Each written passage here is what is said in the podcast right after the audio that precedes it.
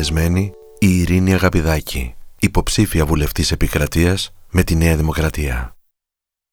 Κυρία Αγαπηδάκη, ερχόμενη εδώ, έλεγα στον ταξιτζή ότι θα πάρω μία συνέντευξη από την επικεφαλής του ψηφοδελτίου επικρατείας της Νέας Δημοκρατίας και το θέμα της συζήτησής μας θα είναι το βιβλίο του Κώστα Γιανακίδη «Το ελληνικό όνειρο», μία συζήτηση που είχε με τον καθηγητή Στάθη Καλύβα. Έδειξε ενδιαφέρον για το βιβλίο και του είπα τα βασικά. Του είπα περίπου τι λέει. Με σταματάει γελώντας και μου λέει: Κυρία μου, δεν ξέρω ποιος είναι αυτός ο καθηγητής. Τι είναι αυτά που μου λέτε για ελληνικό όνειρο και παραγωγή ευτυχίας; Το ελληνικό όνειρο είναι η Ειρήνη Αγαπηδάκη. Είναι κάποια που ήρθε από το πουθενά, έγραφε στο Facebook, την είδαν τα κόμματα, την τζίμπησαν και τώρα θα γίνει βουλευτής. Αυτό είναι το ελληνικό όνειρο. Να σε βολέψει ένα κόμμα και να σου λύσει το πρόβλημα. Τι λέτε γι' αυτό; Οκ, δεν το είχα σκεφτεί έτσι. λοιπόν, ναι. Αναλόγως, αν ο στόχος σου είναι να σε βολέψει ένα κόμμα και αυτό είναι το ελληνικό όνειρο, έχουμε πολύ μεγάλο πρόβλημα. Εντάξει, νομίζω ότι έκανε ωραίο σαρκασμό ο οδηγός του ταξί. Προφανώς. Ακόμα και αν το δούμε με μία άλλη έτσι μεταφορική σημασία όλο αυτό το πράγμα, γιατί αλήθεια είναι ότι ο Πρωθυπουργός έκανε μία συμβολική κίνηση, άνοιξε την πολιτική στην κοινωνία και έφερε στον πυρήνα της πολιτικής, όπως είναι ας πούμε για παράδειγμα το ψηφοδέλτιο επικρατείας, που σε εισάγει στον κοινοβουλευτικό στίβο και άρα στον πυρήνα της πολιτικής. Βασικά κοινωνικά αιτήματα, καινούρια νομίζω, τα οποία πάνε πέρα λίγο από τους παραδοσιακούς ιδεολογικούς διαχωρισμούς και με πρόσωπα τα οποία, ναι, μπορεί κανείς να πει ότι συμβολίζουν μια άλλη όψη της κοινωνικής κινητικότητας υπό την έννοια ότι πραγματικά εγώ δεν θα είχα καμία απολύτως ελπίδα και ούτε το είχα σκεφτεί ποτέ. Δηλαδή, ήταν κάτι πέρα από τη δική μου φαντασία το να μπορέσω να έχω τη δυνατότητα να συμμετέχω σε ψηφοδέλτιο επικρατείας. Αν όμως εστιάσει κανείς σε αυτό το στιγμιότυπο, 28 Απριλίου ψηφοδέλτιο επικρατείας, μπορεί να δει τη ζωή μου σαν ένα όνειρο και μια σούπερ επιτυχία, είτε με την έννοια του σαρκασμού, ας εβόλεψε το κόμμα, είτε με την έννοια της φιλοδοξίας. Τι σημαντικό που είναι αυτό. Αν όμως δούμε λίγο την πορεία της ζωής μου μέχρι εκείνο το σημείο, νομίζω ότι όχι μόνο δεν είναι ε, όλο αυτό συνειφασμένο με κανένα όνειρο, αλλά είναι ένα πολύ μεγάλο στραπάτσο. Μια σειρά από πράγματα τα οποία δεν θα ήθελε κανείς να ζήσει και ούτε αποτελούν και για μένα κάτι που θέλω να ζουν οι άνθρωποι που βρίσκονται στη χώρα μας. Άρα έχουμε μια τάση στην Ελλάδα εξειδανίκευση σε πολλά πράγματα. Βλέπουμε μια όψη και ξεχνάμε τι έχει προηγηθεί. Αυτός είναι ο λόγος που επέλεξα το ελληνικό Γιατί ο Στάθης Καλύβας μας καλεί να μην βλέπουμε τα πράγματα με μιζεραμπιλισμό και απεσιοδοξια και καλεί να σκεφτούμε την Ελλάδα του 2030. Για όσους δεν έχουν διαβάσει το βιβλίο, αν και αμφιβάλλω πολύ διαβάστηκε, αφού με τον Κώστα Γιανακίδη κάνουν μια σύντομη ιστορική αναδρομή στα πρώτα 200 χρόνια του ελληνικού κράτους, στο τέλος συζητάνε ποιο θα μπορούσε να είναι το όνειρο της Ελλάδας, το ελληνικό όνειρο για το 2030, σχετικά σύντομα δηλαδή. Και ο Στάθης Καλύβας προτείνει ότι η Ελλάδα θα έπρεπε να έχει στόχο να γίνει παραγωγός και να εξάγει ευτυχία. Ερχόμενος ο ίδιος να προσθεθεί σε μια σειρά διανοητών που κατά καιρούς πολιτικών στοχαστών έχουν ε, έτσι εκφράσει απόψεις για το τι συνιστά ευτυχία μέσα σε μια οργανωμένη πόλη. Αυτός είναι και ο λόγος που ήθελα να συζητήσουμε το βιβλίο του κυρίου Καλύβα όσα είπε μάλλον ο κύριος Καλύβας με τον Κώστα Γιανακίδη. Θα έλεγα ότι έρχονται κόντρα με βάση τη δική σας κοινωνική εμπειρία. Εσείς πώς μπορείτε, πιστεύετε ότι η νέα δημοκρατία μπορεί να οργανωθεί και να συμβάλλει στο να παράγει η Ελλάδα να γίνει μια χώρα πρότυπο ευτυχίας και ευημερίας; Ο Στάθης Καλύβας σημειώνει σε διάφορα σημεία του βιβλίου του την αξία του αφηγήματος του Οδυσσέα κάτι με το οποίο συμφωνώ απόλυτα και νομίζω ότι κρύβει μια δύναμη που έχουμε στη χώρα και που πολλές φορές την ξεχνάμε και παραδεινόμαστε έτσι στην πλευρά του εαυτού μας γιατί όλοι έχουμε τα πάντα η οποία είναι πιο απεσιόδοξη, βλέπει τα πράγματα πιο μαύρα, απογοητεύεται πιο εύκολα. Αυτή λοιπόν η πλευρά του Οδυσσέα, η λαχτάρα δηλαδή για το καινούριο, η τόλμη, μία πίστη ότι αξίζει να προσπαθείς που είναι μια αξία την οποία δεν ξέρω τελικά στη σύγχρονη κοινωνία μας αν τη διατηρούμε. Και το λέω αυτό γιατί το περιβάλλον στο οποίο έρχονται και τοποθετούνται τα κόμματα όπως το ζούμε τώρα τουλάχιστον στην προεκλογική περίοδο κάτι δείχνει το ότι έχουμε αυτή τη στιγμή το κόμμα της αξιωματικής αντιπολίτευσης που έρχεται σε αυτή τη συγκυρία και μας λέει ότι εγώ θα καταργήσω την ελάχιστη βάση εισαγωγής και θα μπει στο πανεπιστήμιο χωρίς εξετάσεις και αυτό το συνδυάζει με τη δικαιοσύνη, δηλαδή δικαιούσε χωρίς να κοπιάσεις, να μπει στο πανεπιστήμιο. Αυτό έχει και μια άλλη οπτική που δεν είναι άμεσα ορατή και είναι ότι τελικά δεν πρέπει να έχεις απαιτήσεις από τον εαυτό σου. Και δεν έχω κι εγώ απαιτήσεις από σένα.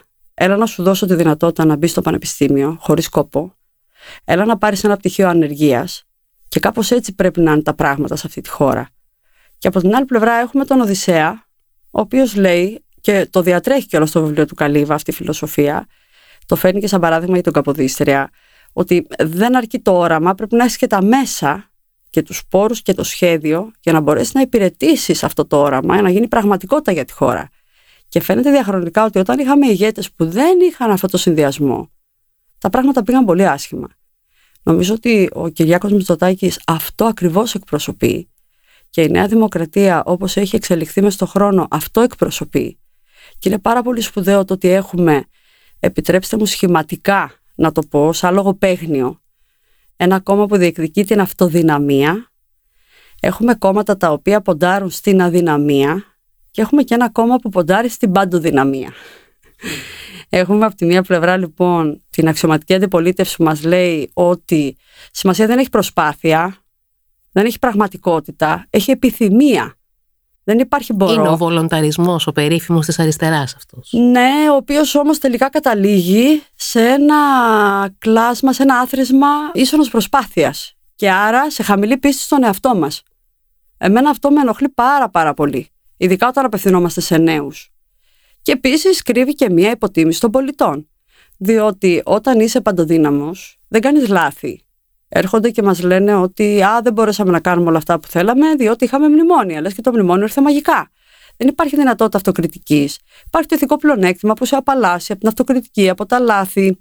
Δεν μπορείς να πάρεις απόσταση από την ιδεολογία για να πεις ότι εδώ πέρα υπάρχει πραγματικότητα μέσα στην οποία λειτουργώ, υπάρχουν όρια, Αυτά μπορώ, αυτά δεν μπορώ να τα κάνω. Έχω κάνει αυτό λάθος. Αυτό κάνει ο Πρωθυπουργός. Να σας διακόψω εδώ, ναι. γιατί είναι μια ευκαιρία να θίξουμε κάτι άλλο που διάβαζα με αφορμή την ανακοίνωση της υποψηφιότητάς σας. Δείχνετε αρκετά θυμωμένοι με αυτή την ε, νοοτροπία. Έτσι. Παρόλο που μιλάτε ευγενικά, υπάρχει ένα βιμπράντο όταν λέτε αυτή η κουλτούρα της ίσονος προσπάθειας. το λέτε. Ενώ είστε ένας άνθρωπος που προέρχεται από το κέντρο. Δεν προέρχεστε από τη δεξιά. Και γι' αυτό και συστρατευτήκατε και βρήκατε και χώρο στη Νέα Δημοκρατία. Έχω δίκιο που σας ακούω κάπως θυμωμένη με αυτή την κουλτούρα. Δεν ακούω κάτι αντισύριζα εγώ σε αυτά τα λόγια. Απλώς ε, είναι μια κουλτούρα που χαρακτηρίζει την αριστερά από το 1974 τώρα. Και εγώ το βλέπω αυτό. Συμφωνώ μαζί σας. Αλλά δείχνετε θυμωμένη. Ναι. Θέλετε να μου μιλήσετε λίγο γι' αυτό, γιατί σας έχουν επικρίνει γι' αυτό. Με θυμώνει η περιφρόνηση του πολίτη. Ίσως γιατί το κουβαλάω κι εγώ σαν προσωπικό βίωμα. Πολύ πιθανά. Απ' την άλλη, στάθηκα φοβερά τυχερή γιατί είχα καλούς δασκάλους. Δηλαδή, αισθάνθηκα ότι κάποιος άλλος πίστεψε σε μένα, στις δυνατότητές μου, μου έδωσε την ευκαιρία να μορφωθώ. Όχι απλά πρόσωπα η χώρα με το δημόσιο σύστημα, που προφανώς μου την έδωσε αυτή τη δυνατότητα και πάντα τη χρωστάω γι' αυτό και όχι μόνο γι' αυτό, αλλά και κάποιοι άνθρωποι μέσα σε αυτό το σύστημα, οι οποίοι σε κοιτάνε στα μάτια και με την προσπάθεια που καταβάλουν οι ίδιοι για να σε κάνουν να μπορέσεις να καταλάβεις τι σημαίνει ανάγνωση, τι σημαίνει κριτική σκέψη, τι σημαίνει σκέψη καταρχήν. Έχουμε μεγάλο πρόβλημα στη χώρα μας με αυτό το θέμα. Λοιπόν, με όλο αυτό το κομμάτι το οποίο περιφρονεί τον πολίτη, δεν χρειάζεται να ξέρεις αν είναι κοστολογημένο το πρόγραμμά μου. Δεν χρειάζεται να ξέρεις τι θα κάνω με τη ζωή σου. Τι χρειάζεται; Να επενδύουμε συναισθηματικά, να απευθυνόμαστε στα κατώτερα αίσθηκα που όλοι έχουμε. Δεν υπάρχει άνθρωπος να μην έχει κακό εαυτό, σκοτεινά σημεία. Όλοι οι άνθρωποι τα έχουμε αυτά τα πράγματα. Το που επιλέγει όμως ένα κόμμα να ανοίξει διάλογο με τον καθένα μας, είναι κάτι το οποίο πρέπει να το λάβουμε σοβαρά υπόψη. Εγώ, ας πούμε, δεν συμφωνώ καθόλου και θυμώνω με το ότι έρχεται ο κύριος Βαρουφάκης και μας λέει για Δήμητρες. Ναι, είναι και, και θυμώνω γιατί, γιατί έρχομαι, έρχομαι από μια φτωχή οικογένεια η οποία έχει περάσει πάρα πολύ δύσκολα και δεν μπορώ να ανεχτώ ότι το παιδί που μεγαλώνει τώρα σε μια φτωχή οικογένεια και λόγω της δουλειάς μου ξέρω ότι τα παιδιά που γεννιούνται σε φτωχές οικογένειες έχουν χαμηλότερο προσδόκιμο και αρρωσταίνουν νωρίτερα, θα πρέπει να ζήσουν με τις Δήμητρε. Ενώ κάποιος άλλος, ας πούμε, ο οποίος πουλάει τις Δήμητρε, μπορεί να έχει με ασφάλεια τα λεφτά του στο εξωτερικό. Δεν μπορώ να το δεχτώ αυτό το πράγμα. Ούτε μπορώ να δεχτώ ότι ένα παιδί που έχει λιγότερες ευκαιρίες, επειδή ακριβώς δεν διάλεγει που θα γεννηθείς, αλλά αυτή είναι η πραγματικότητα. Έτσι, είσαι σε μια οικογένεια που έχει φούλα αντικσότητες, θα προχωρήσεις στη ζωή με μια κατάσταση στην οποία είναι όλα χήμα χυλό Μπαίνεις σε ένα πανεπιστήμιο το οποίο πληρώνει ο φορολογούμενος, δεν σεβόμαστε τα χρήματα του φορολογουμένου, θα πάρεις το πτυχίο ανεργίας, θα βγεις. Και τι είναι όλο αυτό τελικά; Βάζουμε τα παιδιά στο πανεπιστήμιο για να τους δώσουμε αναγνώριση κοινωνική. Αυτό είναι λίγο τρομακτικό. Είναι ακραία συντηρητική άποψη. Θα επανέλθουμε σε αυτό γιατί έχω αρθρογραφήσει και εγώ εκτενώς γι' αυτό. Είμαι πολύ θερμή θεασότη της τεχνικής Και όχι επειδή έχω τελειώσει πανεπιστήμιο, το λέω αφιψηλού, οι άλλοι να γίνουν τεχνικοί, αλλά επί της ουσίας γιατί αυτό φτιάχνει πιο ίσες κοινωνίες. Πείτε μου όμως με το χέρι στην καρδιά, δεν είναι δυνατόν. Έχετε υπηρετήσει επί τέσσερα χρόνια σε μία κυβέρνηση, αν όχι επί τέσσερα, τέλος πάντων τρία. Λοιπόν, ναι. Δεν μπορεί να μην είδατε ιδεολειψία και στη θητεία σας μέσα στο Υπουργείο Υγείας. Δεν μπορεί να μην είδατε ιδεολειψίες και στη Νέα Δημοκρατία και λογικές ίσονος προσπάθειας. Νομίζω ότι όλα τα κόμματα έχουν τα πάντα. Αλλά το ποιο είναι το κυρίαρχο αφήγημα, η κυρίαρχη τάση, η κυρίαρχη ροπή παίζει ρόλο. Εγώ στη Νέα Δημοκρατία του Κυριάκου Μητσοτάκη δεν έχω ζήσει ιδεολογικές αιμονές που να εμποδίζουν έναν άνθρωπο από το να μπορεί να σκεφτεί και να κάνει πράξη κάποια πράγματα. Με το μεταναστευτικό, εσείς διαχειριστήκα μια καυτή Μπορεί να μην το προβάλλατε ποτέ γιατί συμφωνώ με την επιλογή της κυβέρνησης να κρατήσει λίγο το θέμα χαμηλά. Αλλά διαχειριστήκατε μια καυτή πατάτα. Τα συνόδευτα παιδιά ήταν ένα τεράστιο ζήτημα που σας στοχοποίησε. Είδαμε τρελά ναι. πράγματα, τρελούς ισχυρισμούς, ότι χάθηκαν παιδιά. Είδαμε τρομακτικά πράγματα, κατά τη γνώμη μου τρομακτικά. Και ο Έινον Αλαγκρέκα. Έτσι. Εγώ, κατά τη γνώμη μου, τα θεώρησα τρομακτικά. Και το γεγονός ότι η κυβέρνηση έπρεπε λίγο να κρατήσει την μπάλα χαμηλά, δείχνει ότι ήξερε ότι απέναντί της είχε μια καχυποψία. Να μην πω ιδεολειψία, να πω μια καχυποψία απέναντι στο θέμα των προσφύγων και ειδικά των παιδιών. Αυτό πώς αντιμετωπίστηκε και πώς το είδατε, πώς το ζήσατε; Υπήρχαν περιπτώσεις που είχα πολύ σημαντικές ιδεολογικές διαφορές με κάποιους ανθρώπους. Από την άλλη όμως, αυτό το οποίο έχει σημασία είναι ότι η κοινωνία έβλεπε με καχυποψία γιατί είχε περάσει κάποια χρόνια πριν ένα πολύ τραυματικό φαινόμενο στο οποίο μπήκαν οι άνθρωποι βία και ε, με αθρώες ροές στη χώρα αυτό μας έφερε σε μια διαδικασία που παγώσαμε, γιατί παγώσαμε, γιατί βρήκαμε, ε, θυμίσω τα έσχη στην Ιδωμένη, δεν θα ξεχάσω ποτέ αυτά που είδα εγώ στη Μόρια, δεν θα ξεχάσω το βλέμμα του παιδιού 9 ετών που είχαμε σε κρατητήριο στην Κοζάνη, γιατί η χώρα δεν είχε δομές να στεγάσει τα παιδιά. Ακόμα και όταν το παιδί επανενώθηκε με τη μητέρα του, ήμουν στο αεροδρόμιο και το πρόσωπό του έδειχνε ότι το παιδί πάσχει από κατάθλιψη, ήταν πολύ άσχημα και πολλά άλλα τέτοια τραυματικά θέματα, γεγονότα που έχουν συμβεί σε παιδιά. Όπως επίσης, συγγνώμη αλλά πρέπει να το πω, βρήκα και πολλούς ενήλικες μέσα στις δομές. Δηλαδή δεν είχε γίνει αξιολόγηση ηλικίας. Έτσι, αυτό το, το έφερε η Νέα Δημοκρατία, ήταν έτοιμα της Κομισιόν και είναι και βασική προπόθεση για να μπορέσει να εξασφαλίσει προστασία σε αυτούς που πράγματι χρειάζονται. Αν λοιπόν θεωρούμε, γιατί είναι ένα πράγμα, το κοινωνικό αίτημα να έχουμε αυτό που έχει πει ο Πρωθυπουργός και συμφωνώ απόλυτα, αυστηρή αλλά δίκαιη μεταναστευτική πολιτική. Και αυτό σημαίνει ότι αναγνωρίζει τη γεωπολιτική διάσταση του προσφυγικού, δεν κάνει ανέξοδο ανθρωπισμό. Είμαστε μια χώρα που ανα πάσα στιγμή το ζήσαμε και με τον Εύρο πρόσφατα μπορούν να εργαλοποιηθούν οι πρόσφυγες και να έχουμε φοβερές καταστάσεις. Ε, αυτό θέλω να το πούμε γιατί έχω πολύ γι' αυτό η Τουρκία τους εργαλειοποιεί και στη θάλασσα. Δεν μας αφήνει να κάνουμε διασώσεις. Γιατί με το θέμα των 6 και των 12 και μιλίων. Και διασπείρονται fake news από διάφορες πλευρές. Και υπάρχουν και πάρα πολλά συμφέροντα τα οποία έχουν να κάνουν. Τα μεν μπορεί να είναι γεωπολιτικά, αλλά να είναι αμυγοσκονομικά και συμπλέουν. Και έρχεται η χώρα μας αντιμέτωπη με μια πολύπλοκη κατάσταση που πρέπει να διαχειριστεί. Όταν όμως έχεις να σου περνάνε 1,5 εκατομμύριο άνθρωποι τα σύνορα, δεν μπορείς να προφυλάξεις κανένα που έχει ανάγκη. Εγώ αυτά που βρήκα Όποιος συμμετείχε στο πρόγραμμα μετεγκατάστασης, που μεταξύ των οποίων των ανθρώπων που μετεγκαταστάθηκαν ήταν παιδιά άρρωστα με τις οικογένειές τους για τη Γερμανία και είδε αυτά που είδαμε, νομίζω ότι έχει πάρει τις απαντήσεις του για όλα αυτά τα ζητήματα. Είναι πολύ τρομακτικό όταν δεν έχεις πλαίσιο και κανόνες. Ο πρώτος που αδικείται είναι ο αδύναμος. Σαφέστατα. Εγώ τρόμαξα πάρα πολύ το βράδυ που κάει και η Μόρια. Παρ' όλα αυτά έγινε ένα έπος εκεί έτσι, και αυτό εργάστηκαν πάρα πολλοί άνθρωποι. Και ο κύριος Χρυσοχοίδης ήταν πολύ αποτελεσματικός. Είχε πάει εκεί ο Γιώργος Σταμάτης, είχε πάει πάρα πολύ. Είχαν πάει από τα καλύτερα στελέχη της κυβέρνησης. Φοβηθήκαμε ότι πώς θα τους μαζέψουν τους ανθρώπους να ξαναμπούν σε μία δομή. Ήταν δύσκολο. Ήταν Εκείνο το βράδυ ναι. μεταφέραμε τα τελευταία 406 ασυνόδευτα ανήλικα. Α, ήταν και αυτά στη Μόρια, ήταν εκεί. Ναι, ε. ναι στη Μυτιλίνη υπήρχαν πάνω από 2.000 ασυνόδευτα. Δεν ήξερε η προηγούμενη κυβέρνηση πόσα παιδιά έχει στη χώρα. Αυτή ήταν η κατάσταση. Δεν υπήρχε συστηματική καταγραφή. Είχαμε ενήλικες που είχαν καταγραφεί ως ανήλικοι, το αντίστροφο. η κατάσταση στη Μόρια ήταν να βλέπεις παιδιά στις πλαγιές ενός βουνού μόνα τους, να περιφέρονται, να μην ξέρεις, έχουν γονείς, δεν έχουν γονείς. Μέχρι να ξεκινήσει όλο αυτό και να αρχίσουμε να καταγράφουμε, να μεταφέρουμε σε ξενώνες ασφαλώς τα παιδιά που είναι πράγματι ανήλικα, να προχωράει το πρόγραμμα με την κατάσταση που ήταν πάρα πολύ σημαντικό. Πώς θα μπορούσαμε να στεγάσουμε 5.500 παιδιά με ένα μαγικό τρόπο σε μία εβδομάδα; Δεν θα ήταν δυνατόν χωρίς το πρόγραμμα μετεγκατάσταση. Και έτσι πρέπει να γίνεται. Αυτός ο μηχανισμός πρέπει να γίνει μόνιμος. Και επίσης να δούμε κάποια στιγμή σοβαρά και τι είδους μετανάστευση θέλουμε στην Ευρώπη. Θέλουμε νόμιμη μετανάστευση, όπως είναι το μοντέλο του Καναδά για παράδειγμα, με άδειε εργασίας. Και πού θα είναι τα hot spots και πώς θα οργανωθεί όλο αυτό το πράγμα. Γιατί αυτή είναι η συζήτηση τώρα στην Ευρωπαϊκή Ένωση και νομίζω ότι αυτό πρέπει να γίνει βαθιά συνειδητοποίηση σε όλους μας ότι η χώρα μας δεν είναι Αυστραλία. Είναι μια χώρα η οποία. Τι εννοείται, είναι... εξηγήστε το αυτό λίγο. Ναι, δεν είμαστε ένα νησί αποκομμένο για να έχουμε τη δυνατότητα να έχουμε ελάχιστες ροές και να έχουμε ένα πλαίσιο μετανάστευσης που να είμαστε εμείς αυτοί που το καθορίζουν. Μας καθορίζουν οι γεωπολιτικές συνθήκες σε πολύ μεγάλο βαθμό. Και γι' αυτό θεωρώ απόλυτα κίνηση κλειδί αυτό που έκανε ο Πρωθυπουργός με τον Εύρο να έρθει στον πυρήνα της Ευρώπης σε συνειδητοποίηση ότι τα σύνορά μας είναι τα ευρωπαϊκά σύνορα και αυτό που συμβαίνει με την Τουρκία είναι ουσιαστικά μια εργαλειοποίηση ενάντια στην Ευρώπη, όχι απλά στη χώρα μας. Και νομίζω ότι αυτό έθεσε σε άλλη βάση τη συζήτηση και επιτάχυνε και εξελίξεις. Ναι, συμφωνώ σε αυτό γιατί δεν θα μπορούσε η Ελλάδα ποτέ να κάνει ε, μόνη της όλα αυτά. Και, και γι' αυτό θεωρώ ότι είναι και σημαντικός ο φράχτης. Ναι, εγώ διαφωνώ με την Ευρώπη όμως, όχι με την ελληνική κυβέρνηση αυτό. Χαίρομαι για την ευκαιρία. Δεν το κάνω γιατί θέλω να ανακαθαρίσω την κυβέρνηση και να εκλογικεύσω τη συμπεριφορά της. Όχι. Και αυτό είναι το δίκαιο απέναντι στην Ελλάδα. Και αυτή ήταν και η έκκλησή μου στον προοδευτικό κόσμο.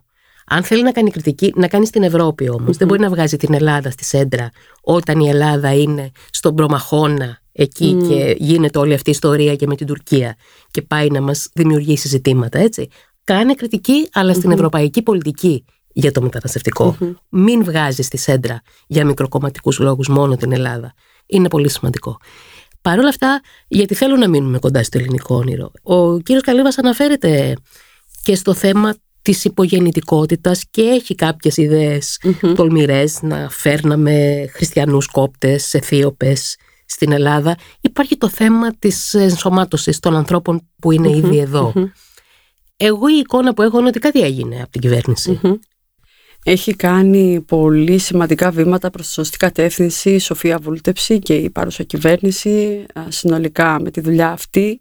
Να πούμε ενδεικτικά ότι δημιουργήθηκε ειδικό χαρτοφυλάκιο για την ένταξη στο Υπουργείο Μετανάστευσης και κάτι που πολλοί κόσμος δεν γνωρίζει είναι ότι, ας το πούμε έτσι χοντρικά, έχουμε τρεις κατηγορίες σε σχέση με τα επαγγελματικά προσόντα προσφύγων μεταναστών στη χώρα μας. Αυτούς που λέμε ότι είναι low skilled, έχουν χαμηλές δεξιότητες, τους semi skilled έχουν κάποιες δεξιότητες, μπορεί να είναι τεχνικές, μπορεί να είναι άλλου τύπου και έχουμε και high skilled ανθρώπους. Έχουμε γιατρούς, νοσηλευτές, τα camps. Αυτοί λοιπόν οι άνθρωποι συνήθως φεύγουν από την Ελλάδα και πάνε σε άλλα μέρη. Έτσι, γιατί αναζητούν μια προοπτική ένταξη στην οποία η χώρα δεν είχε μέχρι τώρα. Θέλουν να πάνε στην κεντρική Ευρώπη κτλ. κτλ. Για αυτούς η χώρα μας ήταν ένα πέρασμα, τίποτα άλλο. Η Σοφία η Βούλτεψη με την νέα εθνική στρατηγική για την ένταξη και αυτό που ξεκίνησε για όλους οριζόντια τους ανθρώπους, την διαδικασία προένταξης ας πούμε, γιατί ακόμα και ένας άνθρωπος που παραμένει σε ένα κάμπ, ακόμα και αν απορριφθεί το αίτημα ασύλου για ένα διάστημα, θα χρειαστεί να μείνει σε μια δομή. Πρέπει να μπορεί να συνεννοηθεί. Άρα είχε πολύ μεγάλη σημασία το ότι προχώρησε η κυρία Βούλτεψη με το κομμάτι των ελληνικών. Νομίζω ότι η UNICEF είχε βγάλει ανακοίνωση. Mm-hmm. Φέτος τα περισσότερα τα παιδιά... περισσότερα παιδιά από ποτέ στα ελληνικά σχολεία. Αυτό είναι πάρα πολύ σημαντικό, γιατί ένα παιδί που πάει στο σχολείο γίνεται κοινωνός και των αξιών μας. Μπαίνει σε ένα πλαίσιο κανόνων. Είναι τελείως διαφορετικό αυτό από το να έχουμε τα παιδιά παρκαρισμένα στα camps και να νομίζουμε ότι βάζοντας απλώς εκεί κάποιες ΜΚΟ να κάνουν εθελοντικά ελληνικά, ότι κάτι κάνουμε. Το ίδιο πρέπει να γίνει και στα θέματα της απασχόλησης. Και γι' αυτό λέω ότι έχει αξία μεγάλη η ευρωπαϊκή συζήτηση για την νόμιμη μετανάστευση. Είμαστε μια χώρα η οποία παλεύει να ορθοποδήσει μετά από τόσα χρόνια κρίσης δεν έχουμε τη δυνατότητα να έχουμε και χτυπήματα και ενδογενείς κρίσεις. Πρέπει λοιπόν να έχουμε ένα πλαίσιο πολύ συγκεκριμένο για την ένταξη. Εγώ είμαι αρκετά κοντά στο αυστριακό μοντέλο, το οποίο έχει αυστηρούς κανόνες και υπάρχει και μια δυνατότητα να έχεις για παράδειγμα μητρώα στους δήμους, να ξέρεις που είναι αυτοί οι άνθρωποι, να μπορείς να τους παρέχεις έγκαιρα την κοινωνική βοήθεια που χρειάζονται, ταυτόχρονα όμως να έχεις και μια εποπτεία. Βρίσκουν δουλειά. Ένα κλειδί που μπορεί πολλοί να μην το γνωρίζουν για την ένταξη, να βρίσκουν δουλειά οι γυναίκες. Σαφέστατα. Αυτό βέβαια. Όσοι έχουν ασχοληθεί λίγο με τη μετανάστευση, ξέραν εγώ το ναι. γράφω. Η ένταξη. Και αυτή είναι μια απάντηση στην ακροδεξιά. Είναι μια πάρα πολύ σκληρή διαδικασία. Ε. Δεν είναι φιλελευθερισμός η ένταξη. Η ένταξη σημαίνει εδώ, κυρία μου. Στην Ελλάδα εμείς δουλεύουμε. Δεν καθόμαστε στο σπίτι με το μαντίλι και τα Ακριβώς. 15 παιδιά. Είναι μια πολύ σκληρή διαδικασία η ένταξη. Ξέρετε Δεν είναι φιλελευθερισμός. Ξέρετε τι έχω ακούσει; Έφτασα στο σημείο πραγματικά να χρειαστεί να πείσω φορείς που μου λέγανε ότι είναι δικαίωμα του παιδιού να μην πηγαίνει στο σχολείο. Καλά, καλά. Και ότι καταπατούμε τα δικαιώματα του παιδιού επειδή αναγκάσαμε όλες τις οργανώσεις και τους φορείς να στέλνουν τα παιδιά στο σχολείο, αλλιώς δεν θα έπαιρναν χρηματοδότηση. Θέλω να πω ότι ναι, αυτό μπορεί κάποιο να Επειδή θα θεωρεί... τη Σουηδία, θέλω να πω. Οι Σουηδοί εδώ και χρόνια δεν μπουκάραν στο σπίτι κοινωνική. Ναι, βέβαια, έτσι. Ε, αυτό, είναι αυτό που λέω η λέξη. Μπουκάραν στα σπίτια και λέγανε τι έγινε, δεν βρήκες δουλειά; Mm. Αϊσέ, δεν βρήκες δουλειά; Εμείς εδώ δουλεύουμε, δεν καθόμαστε στο σπίτι. Αυτό είναι πάρα πολύ σκληρό και μόνο φιλελεύθερο δεν είναι. Έτσι. Αυτό που κατηγορούν ότι η ένταξη είναι φιλελευθερισμός, ασυδοσία και θα γίνουμε δεν μουσουλμάνοι. Είναι, δεν υπάρχει ένταξη χωρίς πλαίσιο. Αυτά είναι φαντασιώσεις. Έτσι, δεν υπάρχει χώρα που να έχει λειτουργήσει επιτυχώς παράδειγμα ένταξη χωρίς πλαίσιο.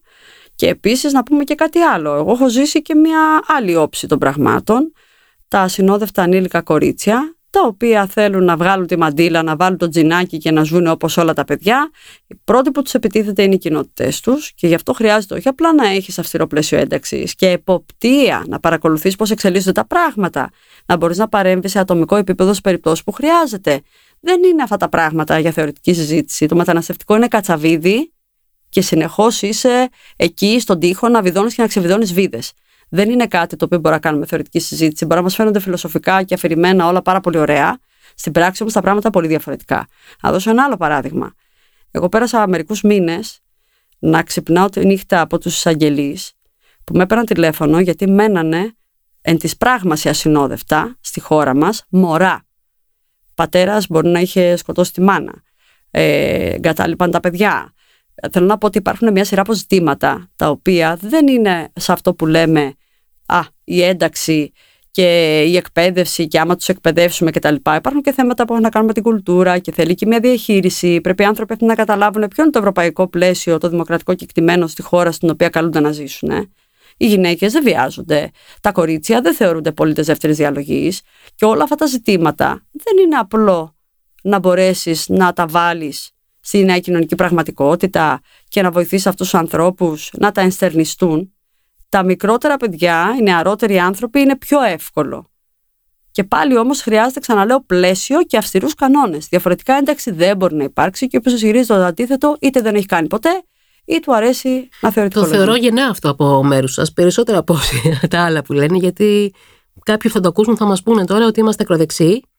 Θα το πούνε σε εσάς και θα πούνε και σε μένα που το Μπορούν να έρθουν να πάμε Έτσι. μία βόλτα στο κέντρο της Αθήνας και σε πολλά άλλα μέρη να τους εξηγήσω πώς λειτουργεί η ένταξη και νομίζω ότι καμιά φορά όταν δεν έχει κανείς παραστάσεις άμεσες και εμπειρία σωστά. μπορεί να λέει πολλά. Πρέπει όμως να μπει λίγο στο χορό για να καταλάβει πώς είναι τα πράγματα. Αποτιμάτε παρόλο που ήταν δύσκολο. Και ήταν και είχετε και ταλαιπωρίες γιατί δεχτήκατε φοβερές επιθέσεις από τα κέντρα, όπως τα λέω εγώ, της παράνοιας. Αποτιμάτε θετικά την εμπειρία σας αυτή; Πιστεύετε ότι κάνω, ναι, αυτό που κάνετε την προσφορά σας αυτά τα τρία χρόνια, το θεωρείτε ότι ήταν κάτι. θα το ξανακάνατε από την αρχή; Ναι, αμέ. Εντάξει, είναι δύο πολύ διαφορετικά χαρτοφυλάκια της δημόσιας υγείας και το μεταναστευτικό. Με άλλες προκλήσεις και δυσκολίες του καθένα το μεν της δημόσιας υγείας, εντάξει, για μένα ήταν dream job. Δεν μπορούσα ποτέ να φανταστώ ότι αυτά που παλεύαμε τόσα χρόνια στο Πανεπιστήμιο, προτείναμε στους πολιτικούς και κανείς δεν τα αξιοποιούσε, θα είχα τη δυνατότητα να κάνω πράξη. Για παράδειγμα, το πρόγραμμα Φόφη που επίσης έχει πάρα πολύ έτσι, υποτιμηθεί από την αντιπολίτευση κτλ. Άλλες χώρες το έχουν από το 70. Ξέρετε πόσα χρόνια φωνάζαμε η κυρία Ευθυμιοπούλου από τα πανεπιστήμια να κάνει η χώρα οργανωμένα προγράμματα πρόληψης. Πάρα πολλά χρόνια. Λοιπόν, το ότι είχα την ευκαιρία να το κάνω αυτό πράξη, να το δω να συμβαίνει, για μένα είναι κάτι που είναι πέρα από κάθε φαντασία. Και στο μεταναστευτικό όμως, παρότι δεν κρύβω ότι είχα προβληματιστεί πάρα πολύ, γιατί μόλις είχα αρχίσει να, να έχω έτσι μια κανονική ζωή στην Κύπρο και τα λοιπά και ήρθε αυτή η πρόταση.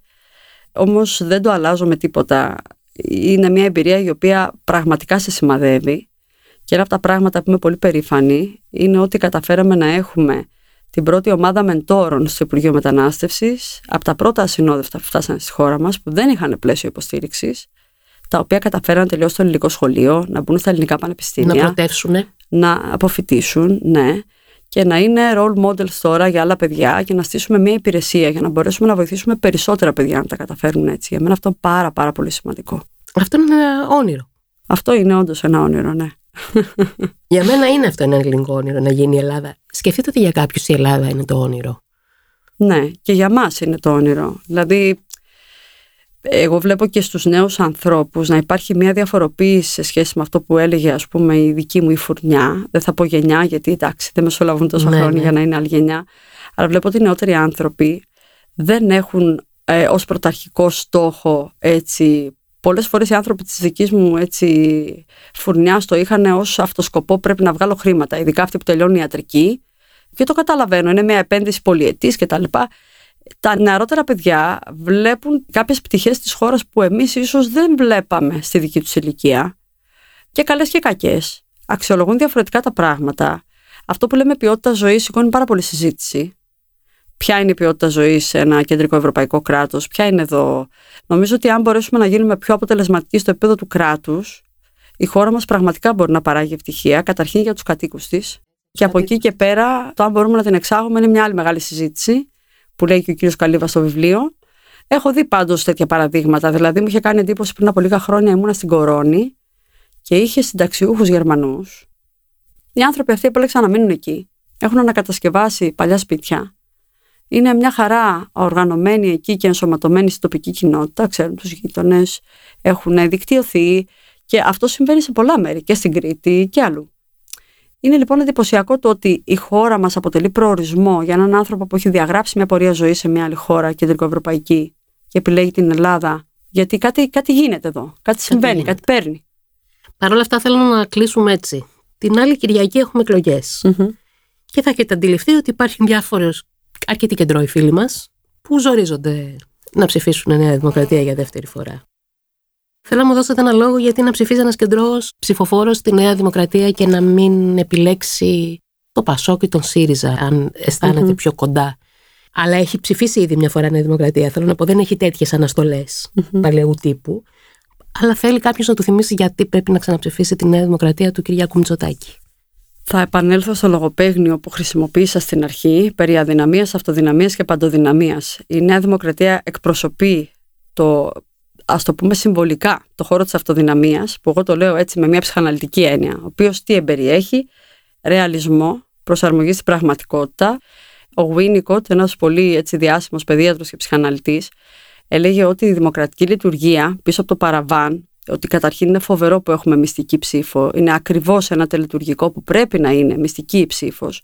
Καλούμαστε να κάνουμε επίλυση μιας σύγκρουσης των επιθυμιών από τη μία, του θυμού που μπορεί να έχουμε για κάποια πράγματα που δεν έγιναν και μπορεί να νιώθουμε ματαιωμένοι και μια προσαρμογή μας στην πραγματικότητα, αυτά που θέλουμε να συμβούν. Ποιος είναι ο τρόπος πράγματι να συμβούν εκεί έξω; Σε αυτή λοιπόν την ερώτηση, εγώ δεν βλέπω άλλη απάντηση από τον Κυριάκο Μητσοτάκη.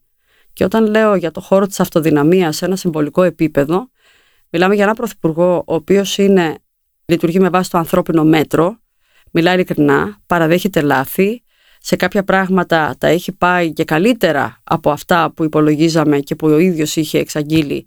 Σε κάποια άλλα πράγματα όχι και έχει το θάρρος να το πει. Ούτε μιλάει για ηθικά πλεονεκτήματα και καθαγιασμούς, ούτε με έναν τρόπο ο οποίος περιφρονεί τους πολίτες, όπως για παράδειγμα ο κ. Βελόπουλος ή ο κ. Βαρουφάκης με τις Δήμητρες. Και εγώ βλέπω, ειδικά για το χώρο που αφορά τη μεσαία τάξη και τα χαμηλότερα στρώματα, ότι υπάρχει μια συγκροτημένη πρόταση που έχει να κάνει με την κοινωνική κινητικότητα και την αντιμετώπιση των κοινωνικών ανισοτήτων από την Νέα Δημοκρατία. Και για μένα αυτό είναι πάρα πάρα πολύ σημαντικό. Εύχομαι καλή επιτυχία και καλή θητεία. Σας ευχαριστώ πολύ. Καλά. Και εγώ.